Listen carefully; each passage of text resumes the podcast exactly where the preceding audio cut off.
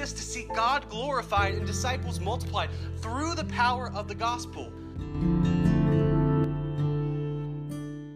If you have your Bibles, and I hope you do, please open them to John chapter 11. John chapter 11, starting in verse 28.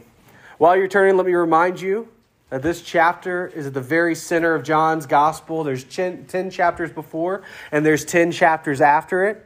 And I don't think that that's an accident because this chapter is the turning point in John's gospel.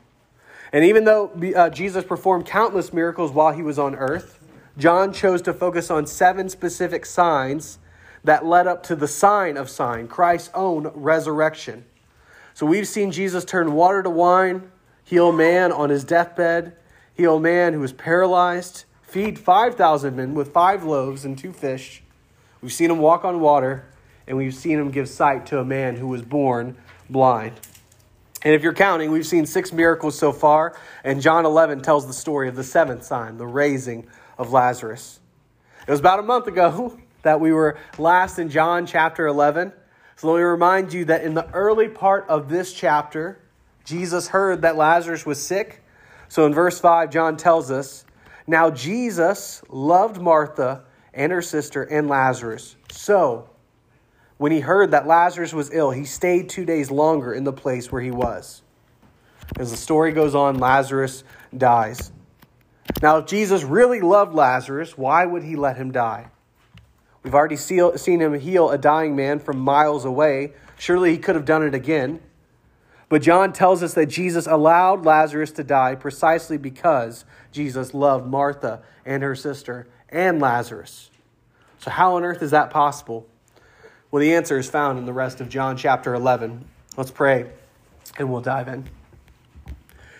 Dear Heavenly Father, you hold the power of life and death, and unless you act, all of us are as dead as in our hearts as Lazarus was in John 11. So we ask that you give us life. Resurrect our dead souls so that we can understand what the seventh sign is pointing to. And may the sermon that is heard be far better than the one that is preached. Amen. On November 13th, 1789, Benjamin Franklin wrote to John Baptiste Leroy In this world, nothing can be said to be certain except death and taxes. If you've been on this planet for very long, you know that these words are true. But even though we know that one day everyone around us will die, including ourselves, it's still a shock when we lose someone. Author Lemony Snicket described death this way He said, It's a curious thing, the death of a loved one. We all know that our time in this world is limited, and eventually all of us will end up underneath some sheet, never to wake up.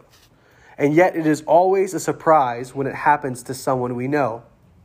It is like waking or, or walking up the stairs to your bedroom in the dark and thinking there is one more stair than there is.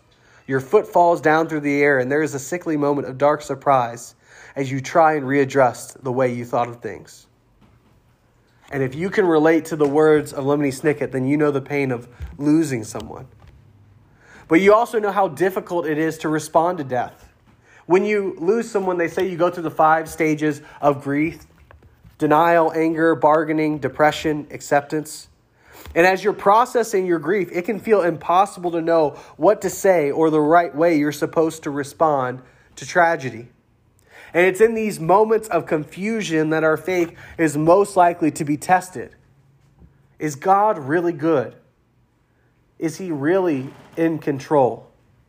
Is there really a plan? Is there really life after death?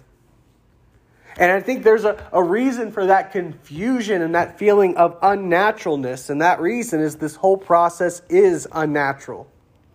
When God created Adam and Eve in the garden, the design was eternal life.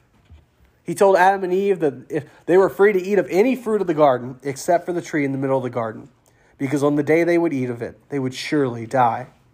And they did eat. And by doing so, they introduced sin and sickness and death into the world so that not one of our lives has been untouched by Adam's fall. And this morning, we're going to see Jesus respond to the death of a loved one. The author of life will come face to face with the reality of death, and he does not respond to death at all like we would expect. And my prayer for you this morning is that we would embrace Christ's attitude towards death so that we can rightly respond to death when we're faced with it. Once again, my prayer is that we would embrace Christ's attitude towards death so that we can rightly respond to death when we're faced with it. Because in John 11, we're going to see three ways Jesus responds to death. Three ways Jesus responds to death. First, Jesus responds to death with anger in verses 28 through 33. Secondly, Jesus responds to death with sympathy in verses 34 through 37. And finally, we'll see that Jesus responds to death with power in verses 38 through 44. He responds to death with anger, with sympathy, and with power. But let's start with the first, with anger. Look with me to verses 28 through 31. When she had said this, she went and called her sister Mary, saying in private, The teacher is here and is calling for you. And when she heard it, she rose quickly and went to him. Now, Jesus had not yet come into the village, but was still in the place where Martha had met him. When the Jews who were with her in the house, consoling her, saw Mary rise quickly and go out, they followed her, supposing that she was going to the tomb to weep there. Let's stop right there. Even though it's four days after Lazarus has died, there's still many mourners in Mary and Martha's house. Because when someone died in your household, there was an expected 30 days of mourning during that time, where the only reason you'd leave your house was to go to the grave of your loved one. And that's why it's so extraordinary that Martha left her house in verse 20 when she heard Jesus was coming.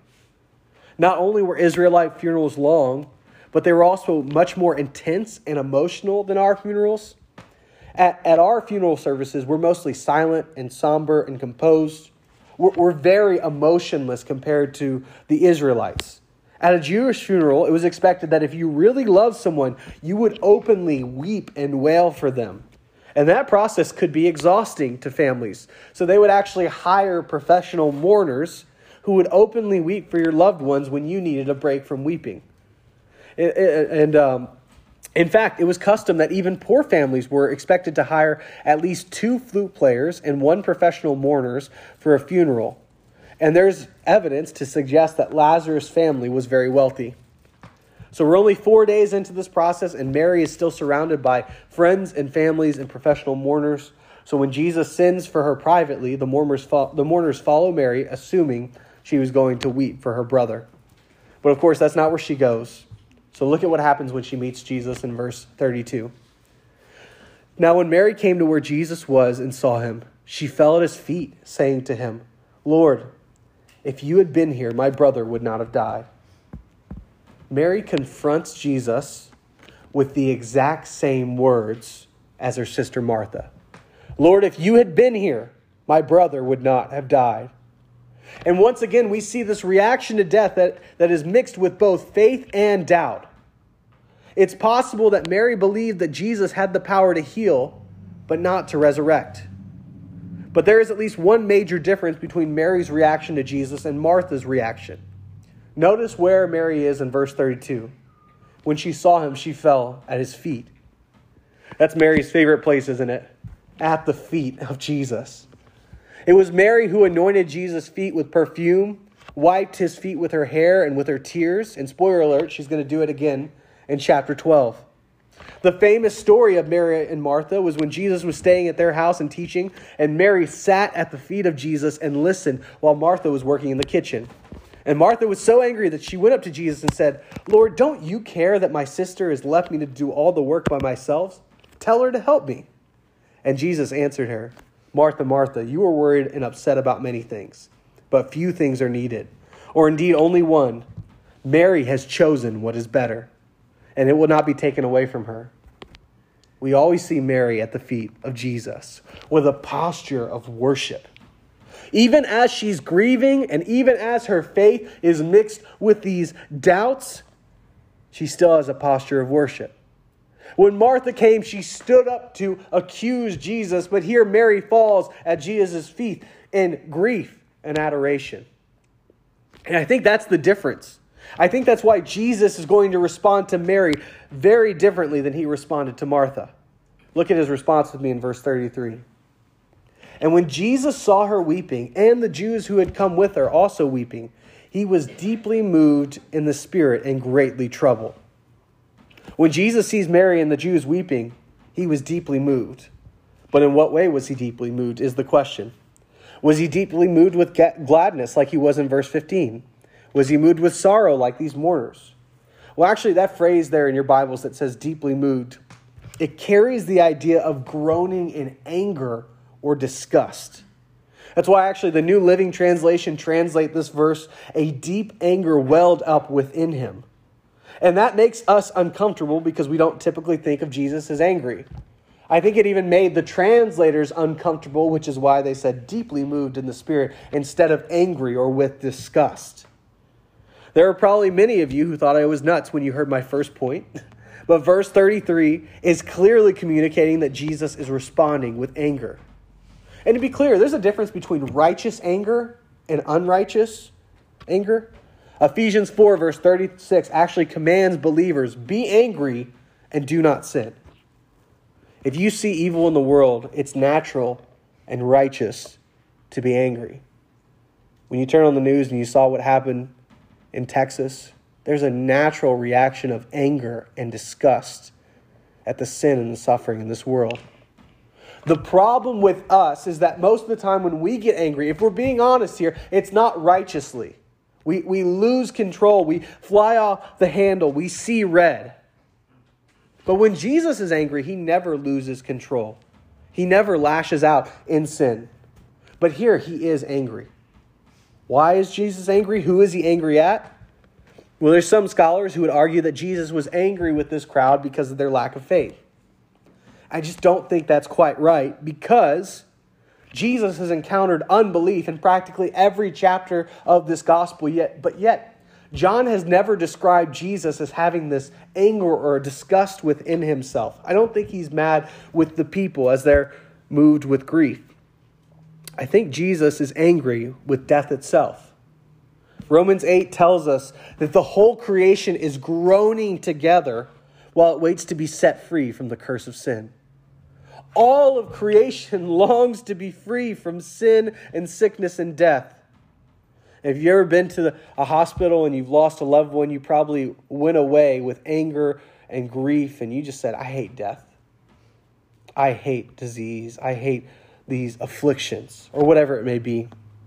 And Jesus, who became like us in every way except without sin, he feels that pain and the brokenness of the world and death itself, and he groans with anger and disgust. And that's what, what Jesus is experiencing here. He responds to death with anger, but that's not his only response. He also responds with sympathy. As Jesus sees the tears of Mary and these mourners, he does not correct Mary's theology like he did with Martha his reaction is totally different. Look with me in verse, uh, verses 34 35. And he said, Where have you laid him? And they said to him, Lord, come and see. Jesus wept. When Jesus comes to the tomb of Lazarus, he expresses not his anger, but his grief. And in verse 35, we find the shortest verse in our English Bibles, and one of the most profound. Jesus comes face to face with the effects of sin, and when he's traveling to the gravesite of the one whom he loved, Jesus wept. On verse 35, that word that's translated wept is different from the word in verse 33 that you see is translated weeping. In verse 33, to weep is almost like a howl or a wail, it's a loud kind of crying. But in verse 35, the picture is tears streaming down his face. The weeping of Jesus is different than the weeping of the rest. Now, let me tell you why that's unbelievable to read. Number one, because John has not stopped arguing from the first verse of this gospel that Jesus is God in the flesh. However, when Jesus has encountered this unbelievable situation, he, he weeps. To ancient Greek scholars, God was totally emotionless and unmovable.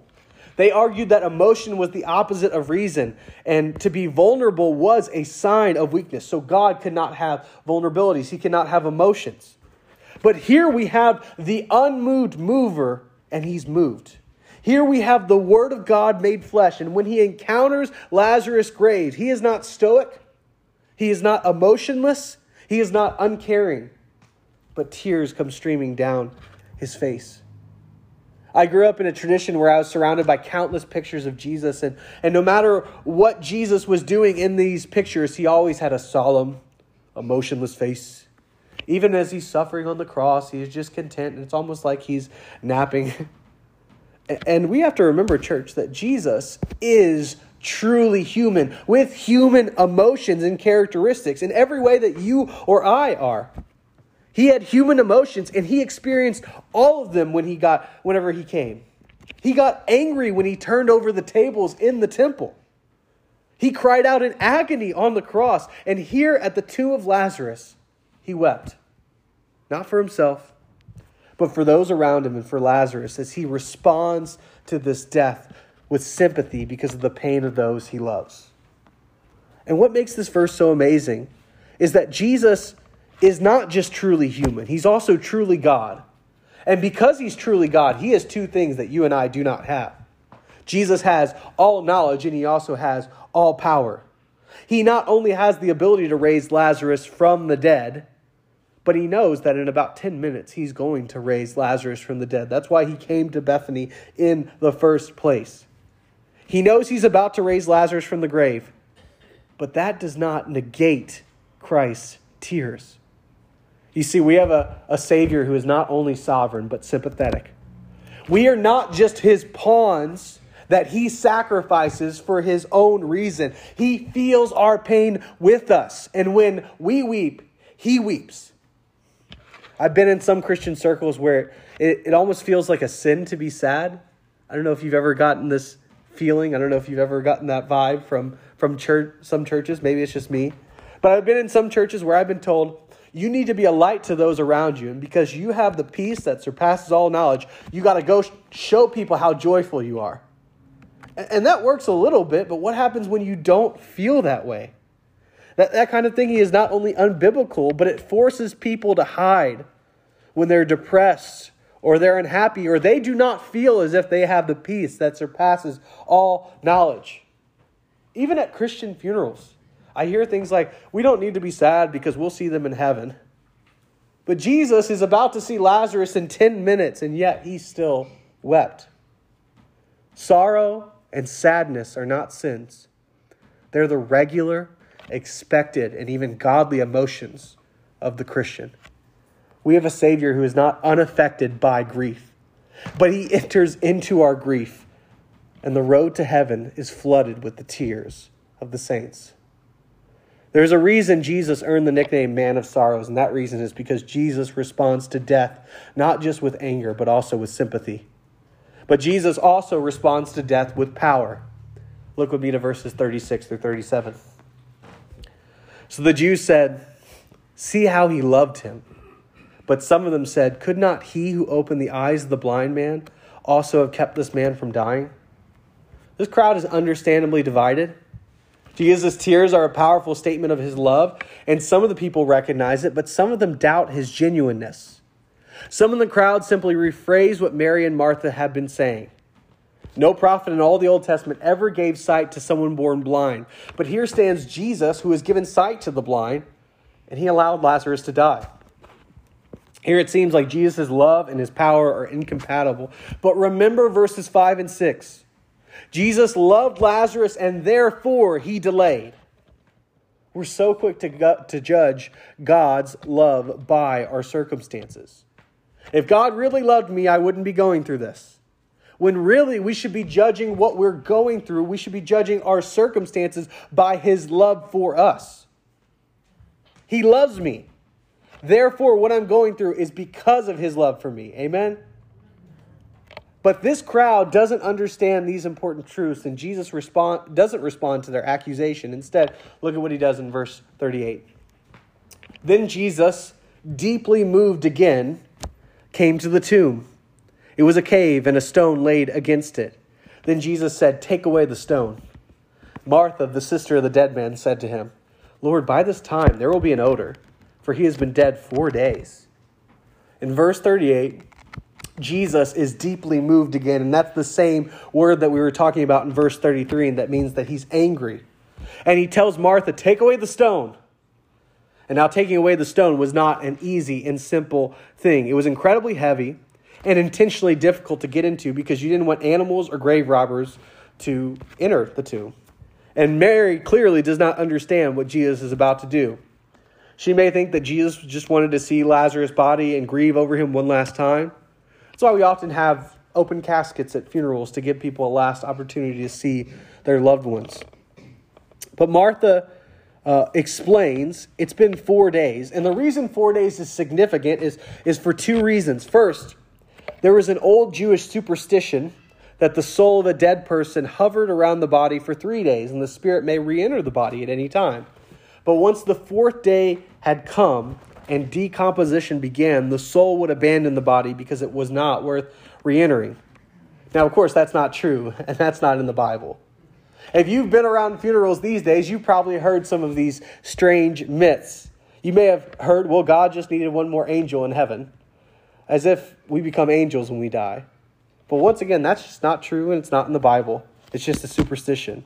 In fact, nobody in here better say at my funeral, he became an angel. Because because in the Bible, the saints, those who are forgiven and redeemed by Christ, have a place more glorious than an angel. If I die and I'm in heaven, don't say I'm an angel. That's a demotion. Don't demote me. I'm just saying. But there's another reason four days is significant. Number one, because of that superstition. But number two, Lazarus' body would have already begun to decompose. And uh, as the King James Version so eloquently states, Lord, by this time he stinketh. The smell when they opened the tomb would have been a clear evidence that Lazarus had not been faking it, that he truly was dead, that he wasn't just mostly dead or slightly dead. No, no, no. He was all dead. He was dead, dead. And everyone would have known it the moment that stone was rolled away. Martha is saying to Jesus, You are too late to heal him. His spirit is gone, his body is already decomposing. But you and I know that Jesus has never been late a day in his life. He arrives precisely when he means to. I've heard some people say that our God is an 11th hour God. That's, that's not quite true. I, I think it's more like God is uh, a 8 a.m. the next day God. The clock has already struck midnight. By all appearances, it's too late, it's irretrievable, it's impossible, yet our God still comes precisely when He means to. He is never late. Jesus was not too late for Lazarus. He's not too late for you. You may have cried out to God again and again and prayed and prayed over and over again, Lord, answer me. And you've given up hope. But the Lord does not work on our time. He works on his time, and he is never late. Amen. Jesus is on his time, and he is not concerned with the smell or the decomposition or the effort it takes to roll away the stone. So, this is what he says in verse 40. Jesus said to her, Did I not tell you that if you would believe, you would see the glory of God? Now, we don't know whether Martha understood what was about to happen, or even if she had enough faith to believe what he was about to do. But she had at least enough faith to follow his orders. So in verse 41, they took away the stone, and Jesus lifted up his eyes and said, Father, I thank you that you have heard me. I knew that you always hear me, but I said this on account of the people standing around, that they may believe that you sent me. As the stone has been rolled away, and the crowd is waiting around anxiously, maybe waiting to see if Lazarus comes out, but there's no sign. Everyone can smell Lazarus at this point. The crowd is waiting for something to happen, and Jesus begins praying, praying out loud, and it's a strange prayer. It's weird. Jesus thanks the Father for answering his prayer before he asked for anything. The Father heard and answered Jesus' prayer before Jesus prayed it, and Jesus explains, I am not doubting you that you answer my prayers, but I'm praying out loud so that everyone around me can understand and believe that I've been sent by you. And then in verse 43, when he had said these things, he cried out with a loud voice, Lazarus, come out! Jesus cried with a loud voice, probably because of another superstition. At the time, those who were known as witches and sorcerers were known to mutter some kind of magical words under their breath as they performed their magic. But Jesus cries out so that everyone can see that he is no magician or sorcerer and he's not uttering a magic word. He simply commands Lazarus by name to rise by his own power and own authority. Charles Spurgeon put it so perfectly. If Jesus had not called Lazarus by name, he would have emptied the graveyard. Pastor Tony Merida said on this verse, The good shepherd's sheep know his voice even when they're in the tomb. But Jesus, with the same voice that said, Let there be light, commands Lazarus by name to come out. And look at what happens in verse 44. The man who had died came out, his hands and his feet bound with linen strips, and his face wrapped with a cloth. And Jesus said to them, Unbind him and let him go. Even though Lazarus had been dead for four days, everyone could smell him, everyone could see the aftermath, everyone was there when it happened. When Jesus calls, Lazarus answered. As Jesus cries out, the brain tissue, which had not had any blood or oxygen, is healed and restored, and his lungs begin to work again, and his whole body is healed, and he walks out of the tomb and responds to the call, still with wrappings around his body. And that those wrappings prove that Lazarus was resurrected, not just some ghost or spirit, but with a physical body. So, why did Lazarus go through all of this when Jesus could have healed him while he was sick? So that God's power and glory could be shown to the world through Lazarus. Jesus let Lazarus die and then raised him from the grave because Jesus loved him. And so that Lazarus could experience firsthand the power and the mighty hand of God. God let Lazarus die so that all those at the funeral may believe, and even so that some today here may believe. Because while Lazarus' resurrection was incredible, it was only a taste of what was to come. It was only a foreshadowing of what Jesus would soon do by dying on the cross and then rising from the grave himself with power. And there is a day coming when Christ will resurrect everyone who is in his name with the same power he demonstrated in that graveyard in Bethany. You see, my prayer for us this morning is that we would embrace Christ's attitude towards death so that we could rightly respond to death when we're faced with it. Because in John 11, we saw three ways Jesus responded to death with anger, with sympathy, and with power. So, how have you responded when you have come face to face with death? Have you often found yourself saying, Lord, if you had been here, maybe you believe in Jesus, maybe you believe in the Bible, but your faith is mixed with doubt? Maybe you've encountered sin and suffering and death in your own life, and you felt as if God was too late to answer your prayers. He wasn't late. His delays are not denials. And let me ask what about your own afterlife? Where are you going after you die? What have you been putting your hope and trust in? If it's not trust in Jesus, then you have no hope because He alone is the resurrection and the life. He's the only hope any of us have for eternal life. So I have three pastoral charges for you. Three ways that you can embrace Christ's attitude towards death so that you can respond to death when it comes your way. First pastoral charge trust in Jesus and never die. Trust in Jesus and never die.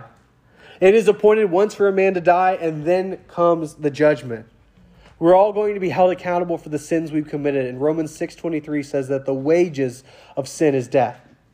See, every time that you sin, it's like you're an employee clocking in for your shift, and the paycheck you earn for your work is death. Have you ever been angry, but you've lost control of yourself? Even if you've never lashed out and attacked someone, examine your heart. Jesus even said, If anyone is angry in his heart, even calling his brother a fool, they're guilty of murder of the heart. The unrighteous anger of our hearts will be dealt with on the day of judgment. And that's just one of the commands of the Lord. But here's the good news Jesus was never unrighteously angry. His anger was always pure and holy, and he lived the sinless life that you could never have lived. And then he went to the cross where he absorbed the righteous anger of God Almighty that sinners like you and I deserved. And then he was buried. but he had the power to raise himself from the dead, and that's exactly what happened three days later. So now, if anyone will turn from their sin and trust alone in his sacrifice, all your sins will be forgiven, and you will have eternal life. Why? Because he is the resurrection and the life. I know some people who think you got to be baptized to be forgiven, and that's just not true. I know some people think you got to go to church to be forgiven, and that's just not true. I even know some people say that if you pray a prayer exactly the right way with the exact right words, that's how you get forgiven, and that's not true. If your trust is in your baptism, then your trust is not in Jesus. If your trust is in your church attendance or some prayer or any good works, then your trust is not in Jesus Christ. He said, I am the resurrection and the life. Life is found in Christ alone. And Ephesians 2 tells us that salvation is by grace through faith, not of works, so that no one may boast. Baptism, church attendance, praying, prayers, they're all good things. But Jesus is the only way to live forever. He offers that life to any and all who would turn from themselves and trust alone in Him. So trust Jesus and never die. Second pastoral charge Grieve biblically. Grieve biblically. I said earlier that I've met many Christians who live like it's sinful to ever be sad. But let me tell you something, church. Grief is biblical. It's not only okay to grieve and weep and to mourn, but it is godly. There's a whole category of the Psalms called Psalms of Lament, where the writer is just pouring out their heart to God in sorrow. And I know that's Old Testament, but in the New Testament, we're commanded to sing the Psalms of the Old Testament, which I think to me tells me they have some application for us today. That you can go to the Psalms and pour out your heart to God and cry out to Him. The Bible commands believers to rejoice with those who rejoice and to weep with those who weep. And that's exactly what Jesus does in this passage. And listen to me, church, there, there is, of course, a difference between the weeping that believers do and the weeping that non believers do. I think that's even why we saw a different word used for the weeping that Mary and the others did and the weeping that Jesus does. 1 Thessalonians 4 says, We do not grieve like those without hope, for we believe Jesus died, and rose again. And so we believe that God will raise up all believers in Jesus who have died. Do we grieve? Absolutely. But we don't grieve like those who have no hope. It takes on a whole new meaning because we have a Savior who is the resurrection and the life. Amen? Amen? That's the second pastoral charge. Grieve biblically. Third pastoral charge. Look forward to your resurrection. Look forward to your resurrection. We know that Lazarus' resurrection was just a foreshadowing of Christ's own resurrection. 1 Corinthians tells us that every believer will be raised like Christ was raised with a glorified body that will never die. Philippians 3:21 But our citizenship is in heaven and we eagerly await a savior from there the Lord Jesus Christ who by his power will transform our lowly bodies to be like his glorious bodies. There is a healing coming for every saint in this church. There is a day when you will witness the power and the glory of Almighty God, and you'll realize why all the suffering you have been through has been necessary. There is a day when Christ will return and he will end all suffering. He will rid the world of sin and he will fully defeat his final enemy, death itself. Lazarus was just a preview of the things to come because all who are in Christ will be raised from the dead.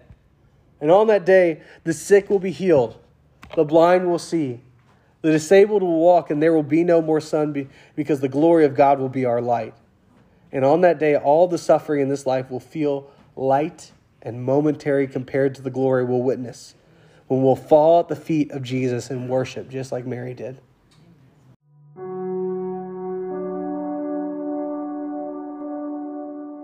Hi, Taylor Callan, pastor of Horicon Baptist Church. Thank you so much for listening to this sermon. I pray that you are more encouraged and love Jesus and the gospel more after hearing the sermon than when you first sat down to listen to it. Know that, that our heart at this church is that this sermon would be an encouragement to you and would be a useful resource, but would in no way replace the pastor that God has called to shepherd you or the church that you're called to be a member of. With that being said, if you want more information about our church or want to hear more sermons, go to HoriconBaptist.com.